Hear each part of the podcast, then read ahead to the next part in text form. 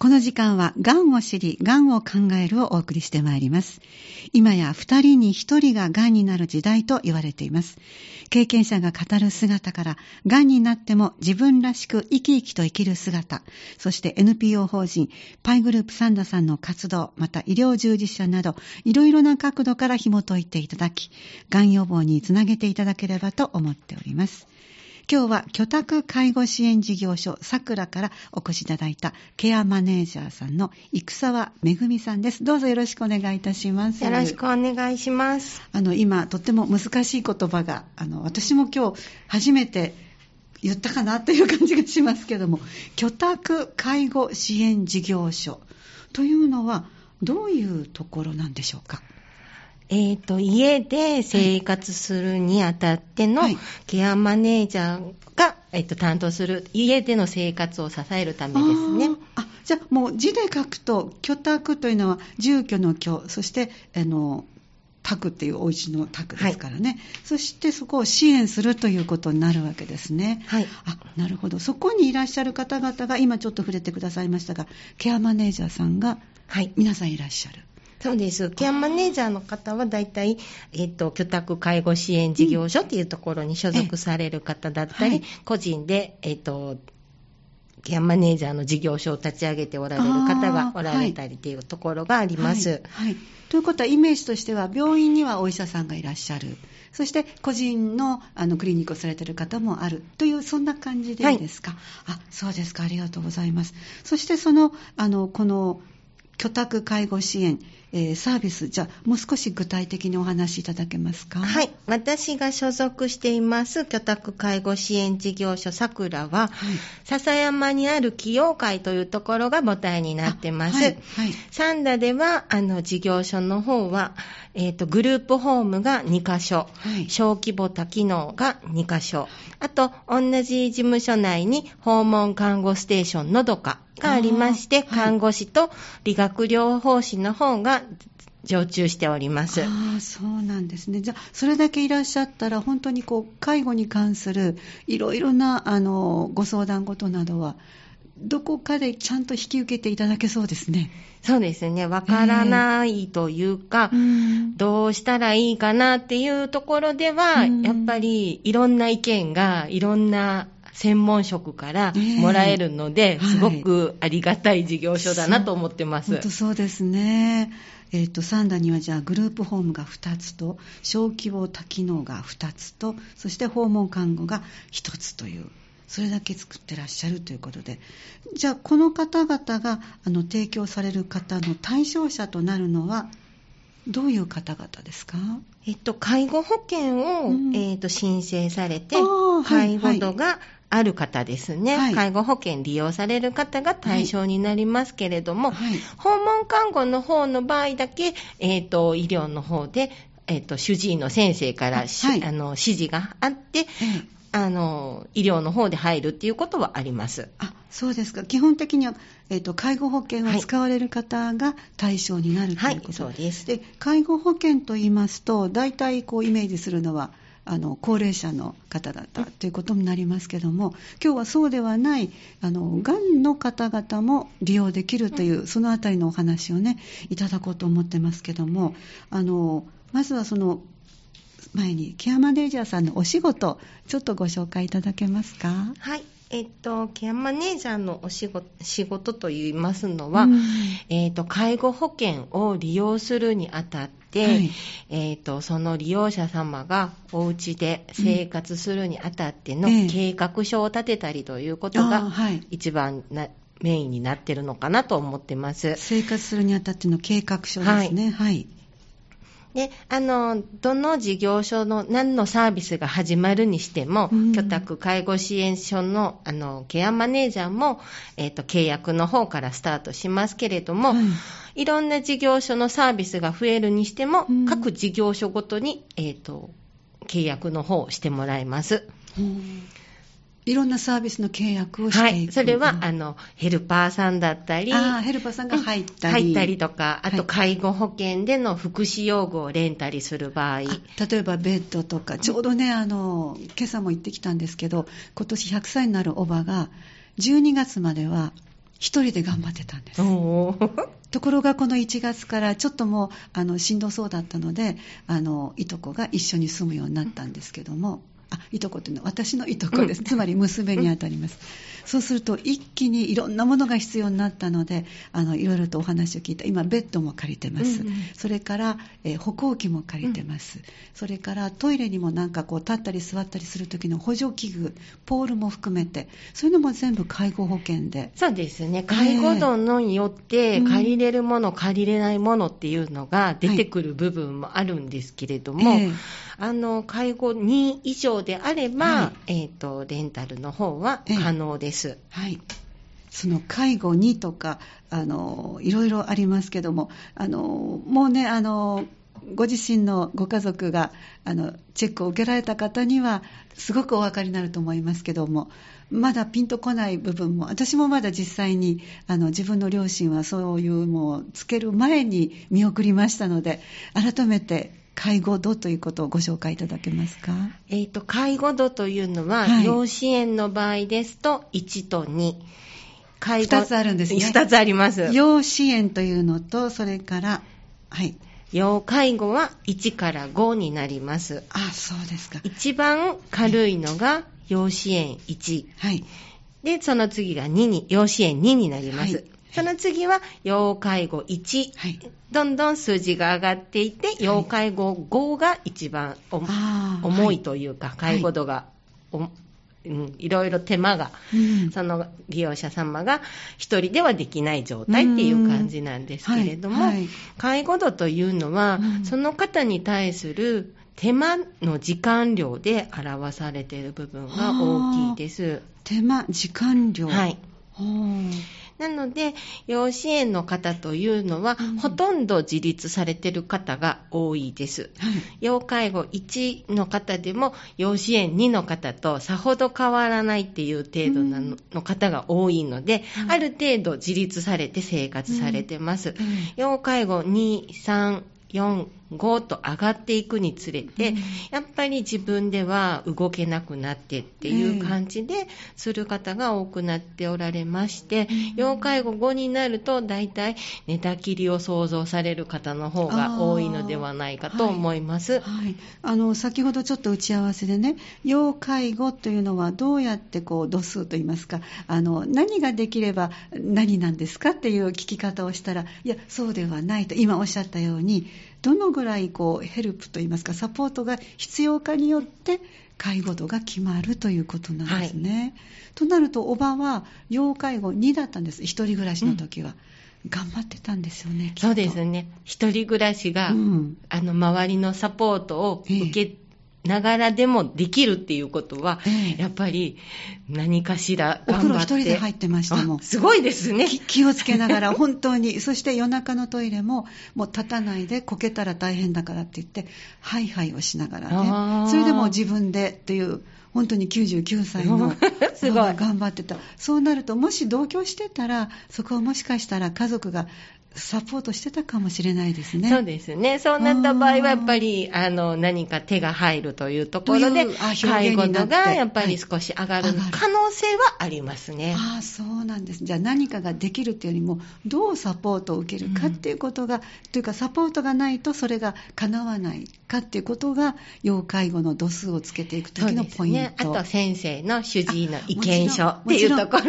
ですね。そうですね。その意見書というのも早く書いていただいて、速やかに決まっていくということなんですね。そうですね。介護申請をされましたら、市役所の方から、はい、あの、かかりつけ医の先生はだ誰々ですって言って書く部分がありますので、はいはい、そこに記載していただいたら、市役所の方から先生が、あの、に意見書の方お願いしますっていう形で、あの、依頼の方かけてくれます。えー、で、それと、チェックを受けるのとは同時進行ですか？えっ、ー、と、認定調査員が市役所の方から来られる場合と、委託で、はい、えっ、ー、と、居宅介護支援事業所のいろんなところ、うん、認定調査をできますよっていうところに委託している場合とかありますので、はい、市役所の方から依頼があれば、えっ、ー、と、ケアマネージャーの方も、えっ、と、認定調査の方に伺うことがあります。もうケアマネージャーさんは皆さんチェックできるような資格を持ってらっしゃるわけです、ね、一応、えっ、ー、と、介護保険の認定調査にするにも、はい、えっ、ー、と、研修を受けてからじゃないと、あはい、あの、いけないっていうのがあります。えー、えー、で、その方々が来てくださって、はい、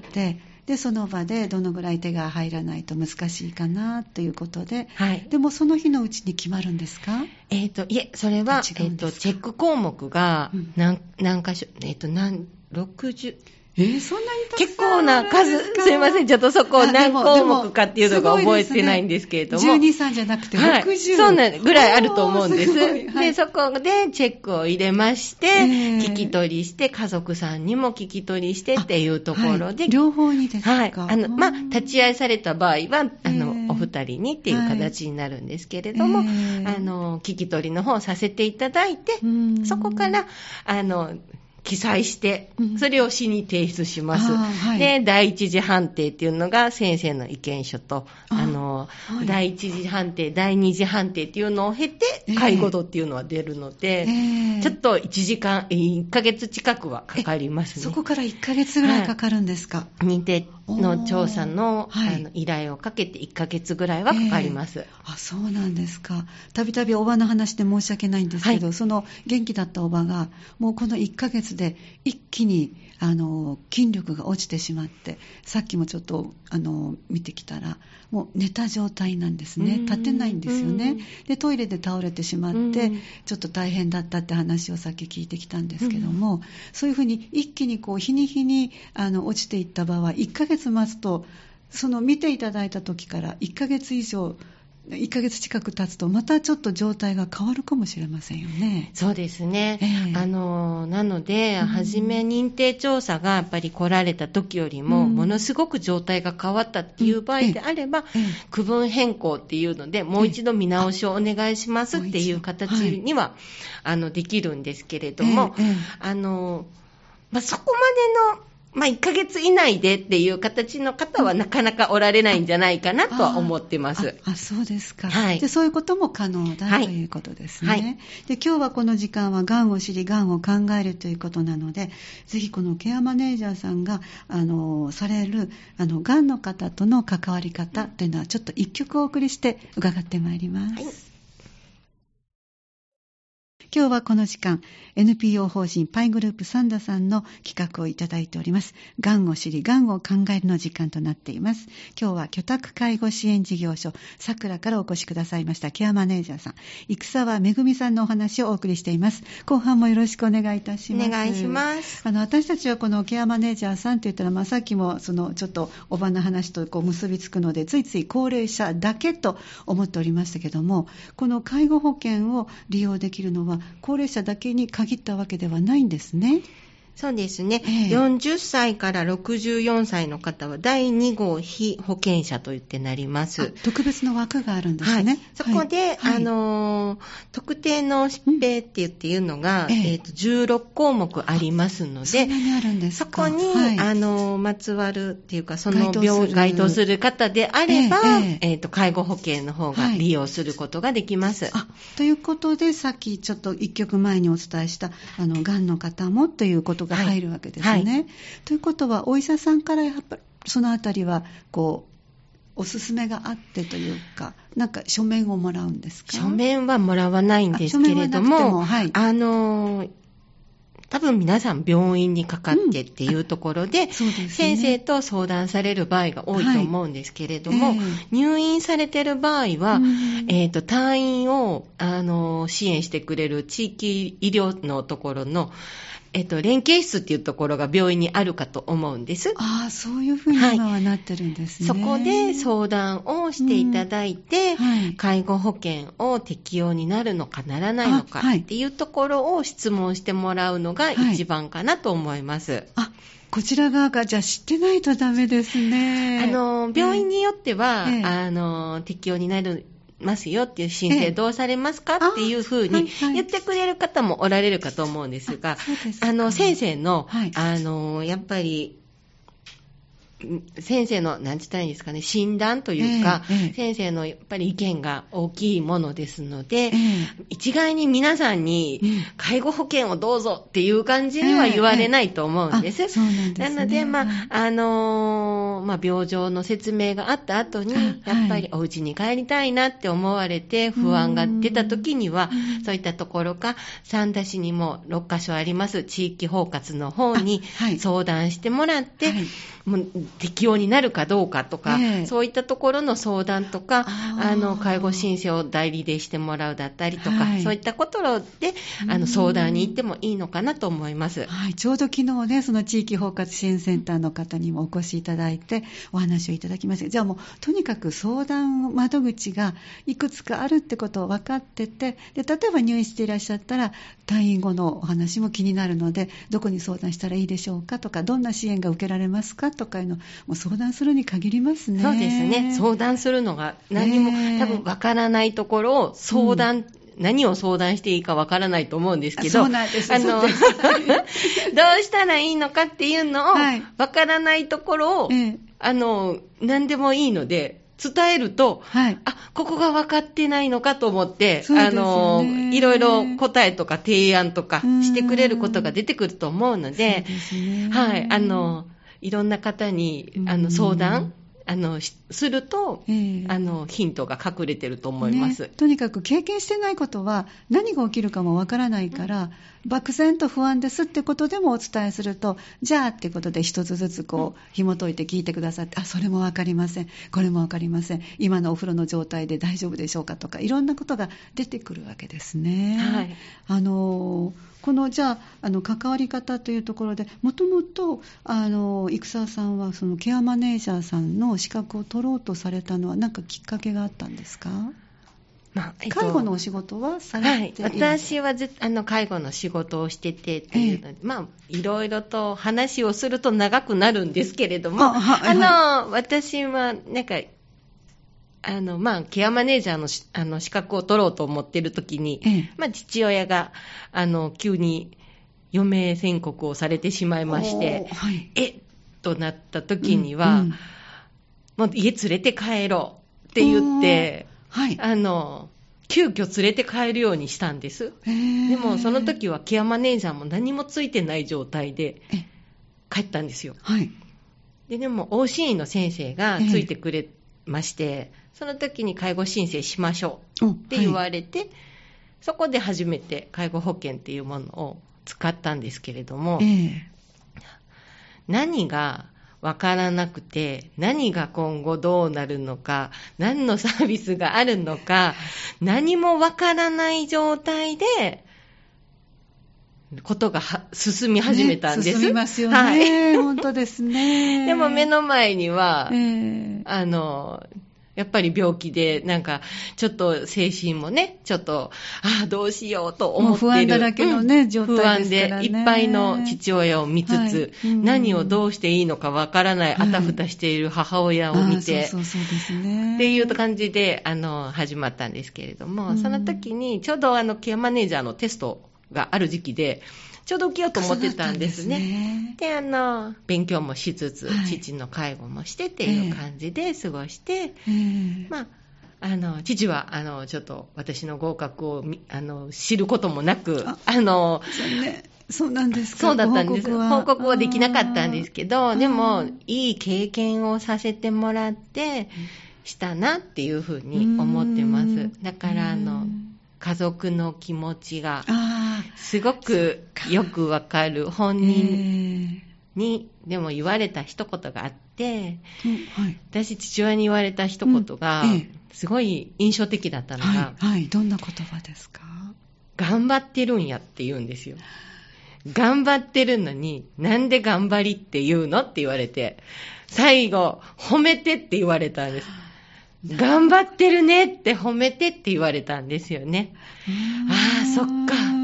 見る側は、頑張って、もう一日でも長くって思って。そういう声、言葉をかけがちですよね。うん、思ったんですけど、父親には真逆を言われて、頑張ってるって褒めてくれと。なるほど。言われた時に、ああ、そっかっていう。一番なんか辛い思いをしてるのに、ね、頑張れって逆に何を言ってたんだろうっていうのがあって、私はやっぱり関わらせてもらうにあたって、頑張ってるねって。あ常にそういうお声掛けを、うん、やっぱり言う家族じゃないので、第三者の立場からだったら、頑張ってるねって言いやすいのかなと思って、そうですね。家族は生きてほしいから、頑張ってってついつい言っちゃうんですよね。ですね。けど、頑張ってるねって本人さんが、あの、一生懸命、あの、トイレを行こう。うん、ご飯食べよう、ね、何かをしようって思ってるところで、やっぱり頑張ってるねって言ってあげれるのが、私はいいのかなと思ってます。ああ、そうなんですね。もう実感ですね、お父様のね。そうですね。それも、お嬢さんだから言えたんですよね。はい。きっとね、もう、もうこんなに頑張ってるんやからと、褒めてほしいと。はい。あ、そうなんですね。やっぱりその言葉、でお父様との関わりっていうのは今のあのケアマネージャーさんとしてお仕事するにものすごくベースになってますか？そうですね。ベースになってますね本当。やっぱりあの皆さん頑張ってるなって思うんです。でもみんな介護保険を使うときって、一生に一回だと思うんですよね。そうですね。なので、分からなくて当然、周りの家族も何がどうなるのか分からなくて当然の状態であって、するので、本当なんか、分からないっていうところを、いろんな人に聞ける、あの発信するって言ってもらうのが、やっぱり、それに対して、うんうんって聞いてあげるだけでもい。い仕事だと思ってるんですよ。はいはい、言え言えたことで、やっぱり、あ、すっきりしたって思われる方も多いので、そうですね、なので、絶対に100%解決しないといけないわけではないと思うんです。心の負担を減らしてあげる、家族の負担を減らしてあげるっていうのが、やっぱり少し仕事の一部にだいぶ大半なのかなと思ったりする部分もあってするので、父親の一言は本当に良かったなと思ってます、本当ですね。だから逆に言ったら第三者として家族さんにも頑張ってますねっていうお声掛けになるわけですね。うん、そうですね。うん、そうですね。あの、まあ、今のがほとんど答えだと思いますが、あの、ケアマネージャーさんとして大切にされていること、改めてどういうことがありますか？よくあの、私、あの、事業所に4人でしてるんですけれども、はいはいエゴエって言ってるんです。エゴエ。日本語ですか？エゴエ。エゴエ。エゴエ。はい。笑う声と書いて、エゴエ。笑う声ね。やっぱり、あのー、すごく声って、相手に耳で伝わることなので、やっぱり、あの、まあ、ものすごくしんどそうな方に元気いっぱいの声っていうのはないですけれども、やっぱり普段から、やっぱり、あの、声のトーンっていうのは、うん、みんなで気をつけようねって言って、いう風な感じでさせてもらってるので、はい、やっぱり、声がやっぱり、笑ってる声みたいな感じに聞こえると、表情も今マスクしてて、なかなか見えにくいですけど、うん。はいね、あの、口角も上がり、ね、やっぱり与える印象っていうのは、ものすごく変わって、それが相手の不安に対する安心感になってもらえたらなと思って。本当ですね。声に出ますね、はい、気持ちはね。と思って、やっぱり声とか笑顔、やっぱり口角上げて、目から笑うっていうとこですね。あの、マスクしてて表情が伝わりにくくなったこの時代なので、ね、そうですね。はい。なんか、やっぱり笑顔と笑声で、あの、やっぱり事業所でも話してるように、やっぱり、あの、それで皆さんと対応するっていうのが一番かなと思ってます。はい、ありがとうございます。じゃあ最後になりますけども、リスナーさんにメッセージお願いできますか？はい。あの、何度も伝えさせてもらいましたけれども、はい、やっぱり不安だったりとか、わからないことがわからない。でも、それを自分の中に抱えてしまってると、多分不安だけが膨らんでするので、あの、何でもいいので、介護保険で、あの、関わる人とか、まあ、ケアマネージャーに言っていただくのもいいですし、医療従事者で入っている訪問看護とかでもいいですし、やっぱり、あの、自分の心を少しずつ、あの、全部とは言わないので、あれって思うことがあれば、やっぱり少しずつ吐き出してもらって、心がいっぱいいっぱいにならないように、あの、して、あの、みんなの協力を得て、支援を得て、支援を得ても、支援してもらってもいいんだよっていうところで、やっぱりわからないところをみんなで少しずつ解決していけるように、あの、思ってもらえたらなと思って、心を、あの、解放してあげてほしいなと思います。はい。わかりました。もうそれには遠慮しないで甘えてください、はい、っていうことですね。はい。わからなくて当たり前と。はい。それですよね。そうです。ね、わからないって言ったらなんか迷惑かけちゃうんじゃないかとか思うけども、当たり前なんですよね。わ、はい、からなくて。はい。ということで受け止めてください。はい。ありがとうございました。え今日は居宅介護支援事業所さくらからお越しいただいたケアマネージャーさん、生沢めぐみさんのお話をお届けしました。どうもありがとうございました。ありがとうございました。がんを知り、がんを考える。この時間は NPO 法人パイグループサンダの協力でお送りしました。次回は3月5日の火曜日にお送りします。